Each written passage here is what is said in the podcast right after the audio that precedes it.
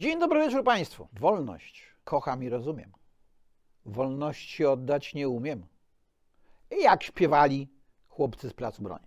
Ja nie zaśpiewałem, bo mam słuch absolutny, znaczy odróżniam dwa rodzaje muzyki, gra albo nie gra, ale zacytować mogę.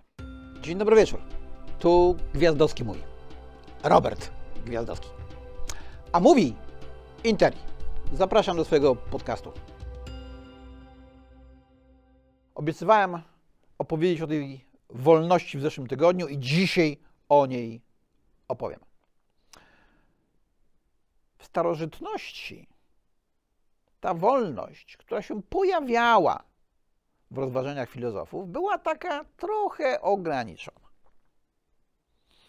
Nazwano ją wolnością partycypacyjną.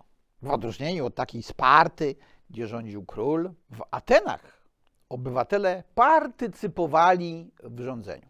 I to nazwano wolnością. No. Jak ta wolność skończyła się dla Sokratesa, doskonale wiemy. Taka wolność partycypacyjna, sprowadzająca się do uczestniczenia w procesie podejmowania decyzji, nie biorąca pod uwagę tego, jakie konsekwencje dla jednostki będą miały te decyzje podejmowane przez większość, to dosyć ryzykowna koncepcja. Zmieniła się kompletnie w czasach oświecenia. Wolność uznano za podstawową prawo człowieka w Deklaracji Niepodległości Stanów Zjednoczonych, we francuskiej Deklaracji Praw Człowieka i Obywatela. Jan Jakub Rousseau dużo pisał o wolności, ale on pisał o wolności partycypacyjnej. A Benjamin Constant, inny wielki francuski liberał, polemizował nie wprost z Rousseau. Napisał taki esej pod tytułem o wolności starożytnych i nowożytnych. Ta wolność starożytnych, ta właśnie partycypacyjna, to było coś, czego chciał Rousseau. Stworzył taką koncepcję pod tytułem Volonté générale, wola powszechna. W stanie natury, zdaniem Rousseau, ludzie żyli w stanie wolnym, no bo nie wchodzili ze sobą w żadne interakcje. Jak nie wchodzili w interakcje, to nikt nikomu nie podlegał, wszyscy byli wolni. No, ale okazało się, że jednak te interakcje zaczęły między ludźmi zachodzić. Jak zaczęły zachodzić, no to pojawiły się zależności jednych od drugich. I Rousseau sobie wymyślił, że jak wszyscy będą partycypowali w tworzeniu prawa, to wszyscy będą podlegali prawu, które sami stanowią. Ale powstał problem. Co to jest ta volonté générale, ta wola powszechna? Najpierw Rousseau z dosyć dużą aprobatą pisał o polskim liberum veto. No bo jeżeli ktoś się może sprzeciwić temu, co chce większość, no to znaczy, że jest to sposób tworzenia pewnego rodzaju kompromisu dotyczącego tego, co chce ta większość. Potem szybko się zorientował, że to jednak politycznie nie jest dobre rozwiązanie i zaczął szukać innego. I w końcu wpadł, proszę Państwa, na e, pomysł. Wolna powszechna, volonté générale, to nie jest wola ani większości, ani wszystkich, bo to nie jest wola ludzi, tylko ludu. No a ten mityczny lud, dzisiaj mówią o nim suweren niektórzy, to w zasadzie nie wiadomo, jaką ma wolę, nie? Ta wola ludu, a nie ludzi, odczytywana jest przez kogoś. Rousseau zakładał, że przez niego będzie odczytywana i przez jemu podobnych wielkich filozofów. No, dzisiaj niektórzy wielcy politycy uważają, że to oni odczytują, czym jest wola powszechna. We francuskiej Deklaracji Praw Człowieka i Obywatela, tej z roku tysiąc siedemset osiemdziesiątego dziewiątego, w artykule czwartym, znalazło się takie określenie, że wolność polega na czynieniu wszystkiego, co nie szkodzi innym. Amerykańscy twórcy Stanów Zjednoczonych mówili, o wolności od, wolności od przymusu. Notabene pisał o tym Benjamin Constant w swojej polemice z Rousseau. Wolność nie polega na prawie udziału w stanowieniu prawa. Wolność polega na braku przymusu. Przymusu, który wywierany jest na jednostkę przez inne jednostki i tego ma pilnować państwo, ale także od przymusu wywieranego na jednostkę przez państwo. No i tu nie wiadomo, kto miałby jednostki bronić. Dlatego trzeba stworzyć takie mechanizmy, które spowodują, że władza nie będzie miała instrumentów, albo przynajmniej będzie miała instrumenty bardzo ograniczone do odbierania ludziom wolności. Wolność od przymusu Amerykanie określają tak bardzo obrazowo. Twoja wolność machania rękami kończy się przed moim nosem, bo wolność ma swoje granice. Granicą wolności jednego człowieka jest dokładnie taki sam zakres wolności innego człowieka. O tych dwóch rodzajach wolności, wolności od, wolności do, świetnie pisał taki brytyjski filozof Isaiah Berlin. Pozwólcie, że zacytuję. Wolność od stawia przed ludźmi pytanie, jak daleko sięga obszar, w którego granicach podmiot, osoba bądź grupa osób ma lub powinna mieć całkowitą swobodę bycia i działania wedle swojej własnej woli, bez wtrącania się innych osób. Tymczasem w przypadku wolności do, tej niby pozytywnej, mamy do czynienia z pytaniem, co lub kto jest źródłem władzy albo ingerencji, która może przesądzić, że ktoś ma zrobić raczej to niż tamto, być taki, a nie inny. Katalog przyczyn determinujących jednostkę w takim przypadku jest bardzo obszerny. Obejmuje wszelkiego rodzaju uwarunkowania strukturalne, a nie tylko nacisk polityczny. Obejmuje warunki przyrody, obejmuje całą kulturę, cały system społeczny. I o ile definiowanie wolności od przymusu jest proste, zero-jedynkowe, jest albo go nie ma. Czujemy przymus albo go nie czujemy. O tyle definiowanie wolności do, tej pozytywnej, jest już o wiele trudniejsze. Poziomów tej wolności pozytywnej może być bardzo dużo, mogą być bardzo różne. No i nie wiemy, co musimy poświęcić dla tak rozumianej wolności pozytywnej, bo przecież wiadomo, że coś poświęcić musimy. Bo skoro wolność od przymusu jest naturalna, jak żyjemy poza społeczeństwem, to nikt nas do niczego przymusić nie może, nikt nie ma siły, żeby nas zmusić. Jesteśmy wolni i to jest proste. Jak żyjemy w społeczeństwie i wtedy ma się pojawić wolność do czegoś, no to musimy część tego społeczeństwa w jakiś sposób ustawić w stosunku do tej jednostki, żeby ci inni zachowywali się tak, jak ta jednostka mogłaby oczekiwać. W lesie, gdy jednostka jest sama, może być ograniczona na przykład przez nie wiem, lwa albo wilka. Nie może łazić gdzie chce, bo ją wilki zeżrą. W społeczeństwie możemy się przed wilkami w jakiś sposób bronić. Możemy zbudować gród, postawić jakieś zapory, żeby te wilki nie właziły do nas.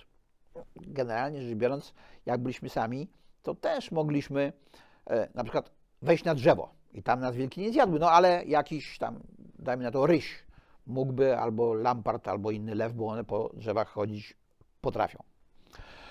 Czym innym są ograniczenia strukturalne, które są zawsze, a czym innym są ograniczenia tworzone przez innych ludzi. Przy czym przed ograniczeniami tworzonymi przez innych ludzi każda jednostka może się bronić. No bo skoro przysługuje mi wolność, to jak ktoś próbuje ją naruszyć, to ja się mogę bronić, prawda? Jak ktoś próbuje mnie uwięzić, to mogę uciec. Ba! Ja go mogę nawet pobić. Ba! Ja go mogę nawet w zasadzie zabić. Żeby bronić się przed naruszeniem mojej wolności. Jak sobie złowiłem rybę i ktoś chce mi ją zabrać, to też się mogę bronić. Mogę, bo jestem wolny. W przypadku wolności do, wolności pozytywnej, to już tak nie do końca jest, proszę Państwa. E, państwo jest od tego, żeby mnie bronić. No tylko sami po tym, jak ktoś próbuje mnie zabić. Ja mogę zadzwonić po policję, ale policja ho, ho, nawet w Ameryce nie przyjedzie tak od razu. To jest zasadnicza różnica między jedną a drugą wolnością. Ostatnio mieliśmy taki słynny przypadek. Nie znam szczegółów, jak faktycznie to wyglądało, ale z opisów medialnych wynika, że jakiś bandzior wszedł na jakąś posesję, rzucił się na jakiegoś starszego pana, potem dusił jego wnuka, który stanął w jego obronie, a na koniec jakaś pani wzięła nóż i wbiła mu w plecy. No i wyobraźcie sobie, że prokurator już nie miał możliwości postawić zarzutów temu, kto wlazł, temu bandycie, który wlazł na tą posesję, aczkolwiek nie jestem wcale pewien, żeby mu je postawił, natomiast postawił zarzuty tamtym, którzy się przed takim bandytą bronili. Państwo, które wyznacza zakres wolności, zazwyczaj ogranicza zakres wolności, a ileż to jest krzyku o to, że prawo do posiadania broni w swoim własnym domu jest złe. No bo przecież my możemy w sposób nieproporcjonalny użyć takiej broni. Otóż zgodnie z liberalną koncepcją wolności, wolność domku w swoim domku, jak ktoś włazi mi po nocy na posesję, próbuje wejść do mieszkania, to ja się nie muszę zastanawiać nad tym, jakie ma on intencje. Czy on tylko i wyłącznie chce coś ukraść i nic mi bynajmniej nie zrobi, jak ja będę próbował bronić swojej własności, czy on może ma jednak jakiś nóż albo pistolet i jak ja będę próbował bronić swojej własności, to on mnie zabije. Moja wolność w moim domu to tak jak za czasów dawnych, tak? Mój dom moją twierdzą. Wolność Tomku w swoim domku. W cudzym nie. Wolność to także odpowiedzialność. Odpowiedzialność za konsekwencje swoich własnych, wolnych wyborów. Dlatego, proszę Państwa, to nie jest tak, że wielki kryzys ekonomiczny dwa tysiące ósmego do dwa tysiące dziewiątego roku, nazwany kryzysem finansowym, to był efekt wolności na rynkach finansowych. Tam wolności specjalnie nie było, bo rynek bankowy był mocno regulowany, ale PAL sześć. Gorsze jest to, że nikt nie poniósł odpowiedzialności za konsekwencje podejmowanych przez siebie decyzji. No, wyjątkiem jednego banku. Inni nie tylko spadli na cztery łapy, ale jeszcze na tym zarobili. To nic wspólnego z liberalną definicją wolności nie ma wspólnego. Tylko, że od razu pojawili się też przeciwnicy wolności z różnych stron. I z prawej, i z lewej. Ci z lewej powiedzieli, co to jest za wolność.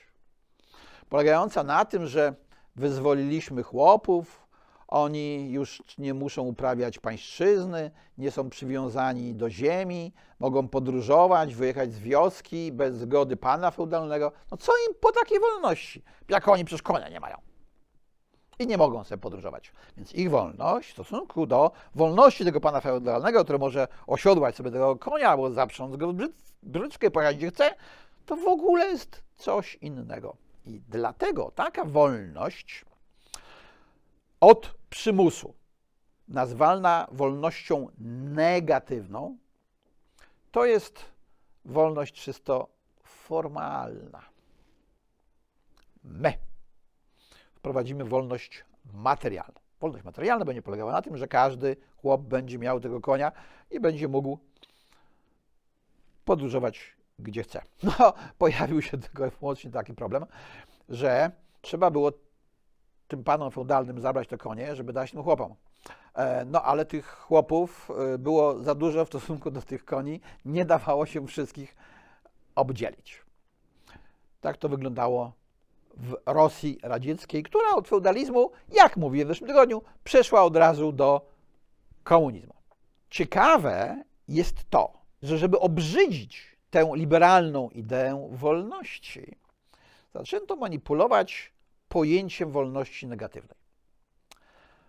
Od wolności od przymusu mówiono negatywna w znaczeniu logicznym, bo wolność była definiowana jako brak czegoś, czyli sposób negatywny. W to nie P, brak P. P to przymus, W to wolność. No tylko, że to określenie logiczne zaczęto zastępować aksjologicznym. Negatywny, taki fuj, zły, no to negatywny generalnie rzecz biorąc. A wolności materialnej nadano przydomek pozytywna. Pozytywna, aksjologicznie pozytywna, dobra, lepsza, ale wolność jako brak przymusu polega na tym, że państwo i społeczeństwo nie tworzą żadnych arbitralnych przeszkód dla aktywności jednostki. Tą przeszkodą jest tylko, jak powiedziałem, wolność drugiego człowieka. Najważniejsze jest w takim przypadku, w takiej konstrukcji pytanie, jak daleko sięga obszar, w którym ja mogę działać swobodnie.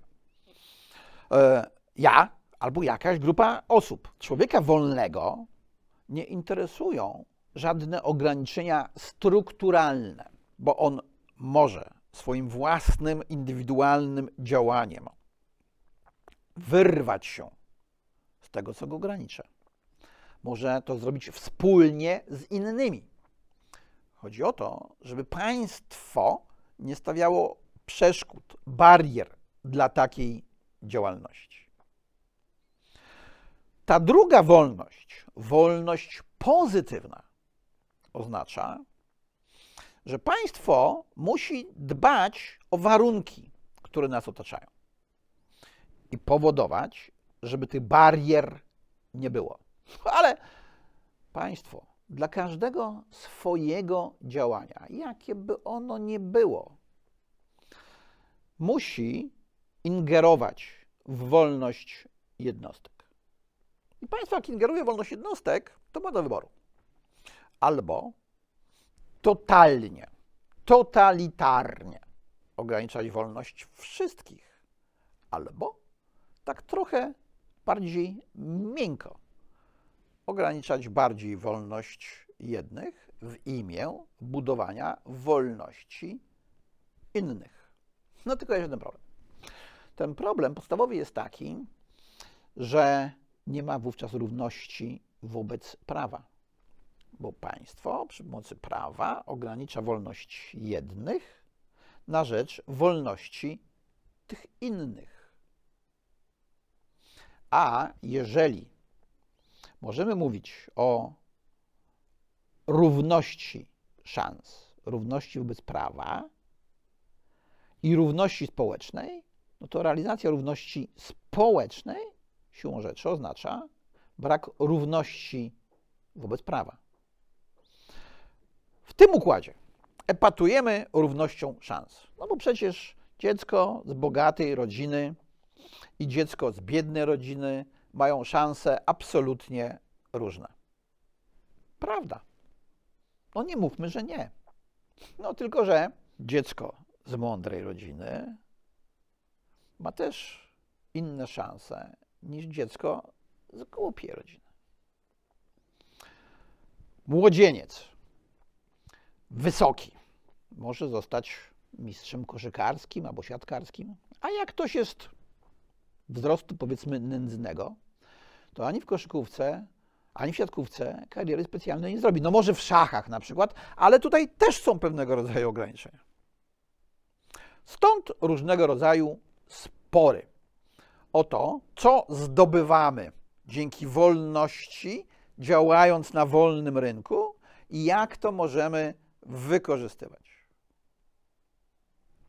Wolności są generalnie trzy. Po pierwsze, jest to wolność osobista. Po drugie, jest to wolność polityczna.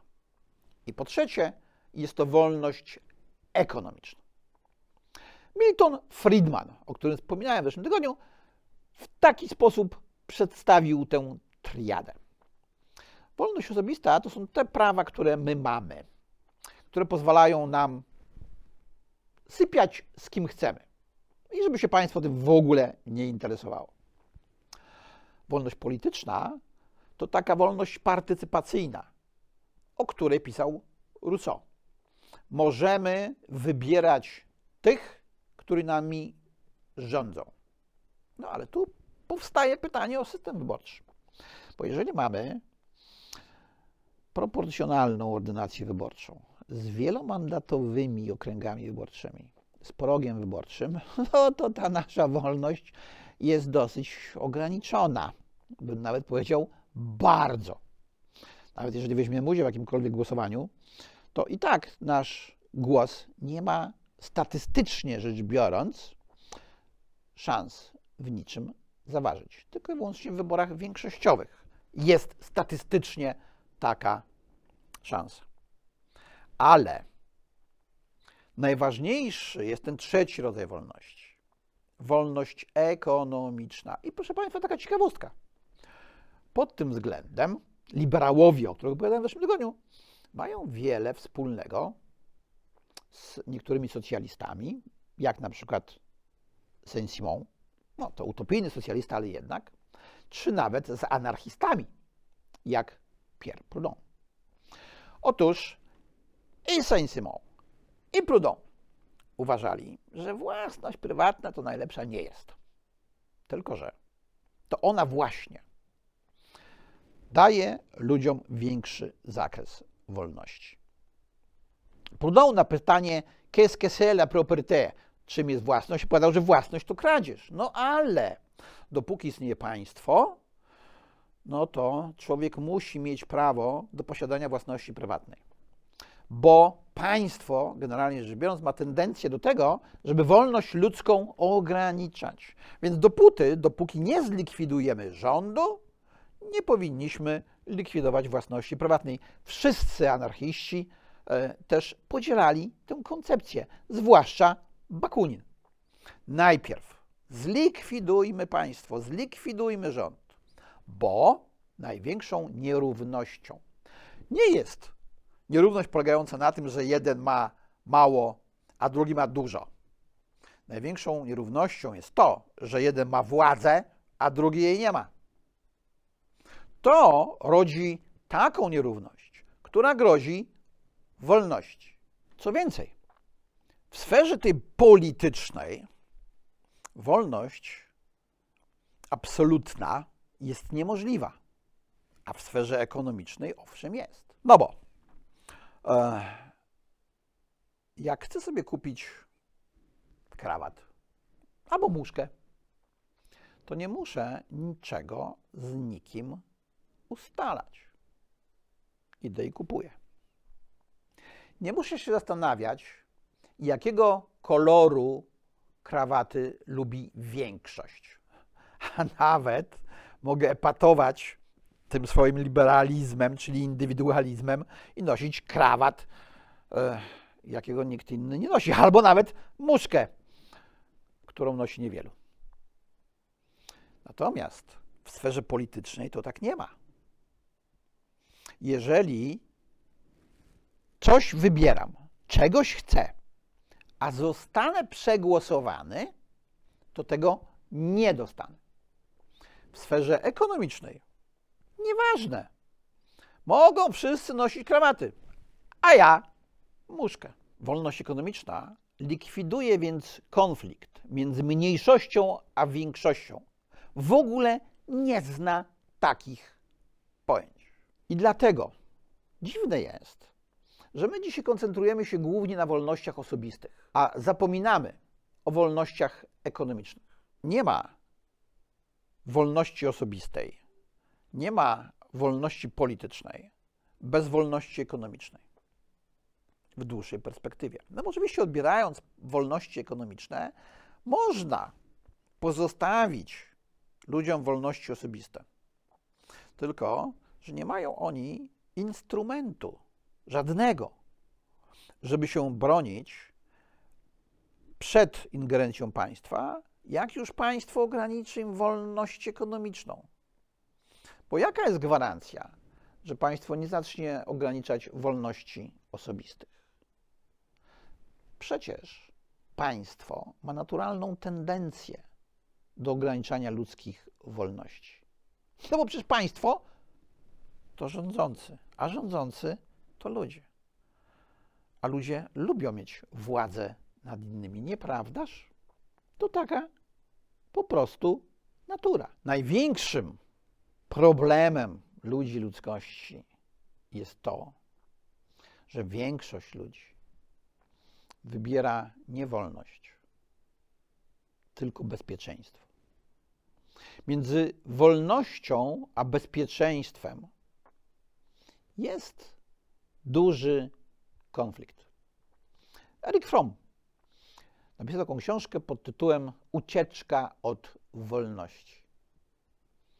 To takie trochę pomieszanie rozważań freudowskich z sytuacją faszystowskich Niemiec.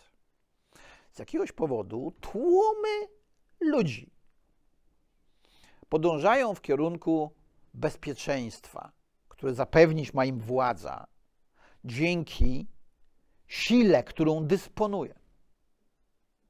A o wolności jakoś zapominają. Tylko ta wolność jest konieczna dla tych niewielu, dla tych, którym się chce, którzy potrafią ryzykować, bo to oni ciągną wszystko do przodu. Tak, tak, proszę Państwa. Tak jest w społeczeństwie, w gospodarce, jak w sporcie, jak na wojnie. Przecież jak rywalizujemy w sporcie, to wszyscy chcą dążyć do tego najlepszego. Chcą go dogonić, przegonić, przeskoczyć, tak? Wygrać. I najwybitniejsze jednostki zazwyczaj podnosiły poziom całej dyscypliny sportowej, w której się pojawiały.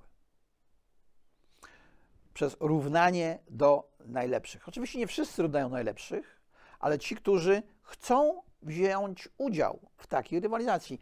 Niektórzy, choć mają warunki fizyczne, to zamiast pocić się na treningach, żeby grać w koszykówkę, wolą przy piwie i chipsach oglądać, co tam na parkiecie wyprawiają ci najlepsi koszykarze. Ciesząc się tym, że mogą oglądać coraz ładniejsze rzuty, coraz ładniejsze wsady, coraz ładniejszą, bardziej dynamiczną grę. Tak, tak. To ci najlepsi dyktują pewnego rodzaju trend. Na wojnie jest trochę tak samo. Zwróćcie Państwo uwagę, że ktoś musi złapać za granat i rzucić się na nieprzyjacielski bunkier. Tak, tak to już właśnie jest.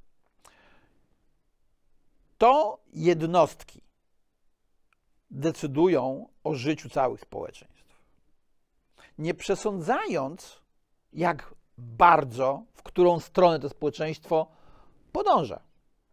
Bez tych ludzi, dla których wolność jest ważniejsza od równości i bezpieczeństwa, od równości społecznej i bezpieczeństwa, nie byłoby, generalnie rzecz biorąc, postępu. Skąd się za tym bierze takie przekonanie, że wolność to coś złego, że te neolipki to przesadzają, że trzeba im tę wolność ograniczyć w imię interesów całego społeczeństwa? Jak spojrzymy na historię ludzkości, to widzimy, że całe społeczeństwo najbardziej korzystało dzięki temu, że niektórzy poczuli się wolni. Stany Zjednoczone są tego fantastycznym przykładem. Najpierw koloniści uciekali z okowów monarchii absolutnej, która panowała w Europie, do ziemi obiecanej, którą była Ameryka. Przyjeżdżali tam i robili, co chcieli, bo chcieli być wolni. Przed próbami ich zniewolenia uciekali jeszcze dalej, przesuwając ciągle granice. Potem, jak już dotarli na brzeg drugiego oceanu i już nie było gdzie pójść dalej, taką granicą w Stanach Zjednoczonych pewnego rodzaju awansu stała się nauka. Potem zaczął się stawać się sport. Wolność przemieszczania się, wolność uczenia się, wolność ciężkiej pracy były elementami, które pchały całe społeczeństwo. My dzisiaj jesteśmy bardziej skłonni uważać, że esencją wolności jest to, że możemy na przykład e, żenić się z kim chcemy. Mówiłem w zeszłym tygodniu, że to nie ma nic wspólnego z liberalną koncepcją wolności. Owszem, niech każdy wiąże się z kim chce, ale to nie jest esencja wolności. Podobnie jest z innymi prawami osobistymi. Klasyczna wolność mówi, jeszcze raz to powtórzę, nikt nie może ingerować w życie jednostki, o ile ta jednostka swoimi działaniami, zachowaniami czy zaniechaniami nie ingeruje w taką samą sferę wolności drugiego człowieka. Ta wolność czasami koliduje z tak zwaną sprawiedliwością, sprawiedliwością społeczną. No bo oczywiście nie ze sprawiedliwością w ogóle. Ale o tej sprawiedliwości to powiem Państwu w kolejnym odcinku. A na dzisiaj to wszystko. Dziękuję. Na dziś to już by było na tyle. Dziękuję bardzo i zapraszam na następny odcinek.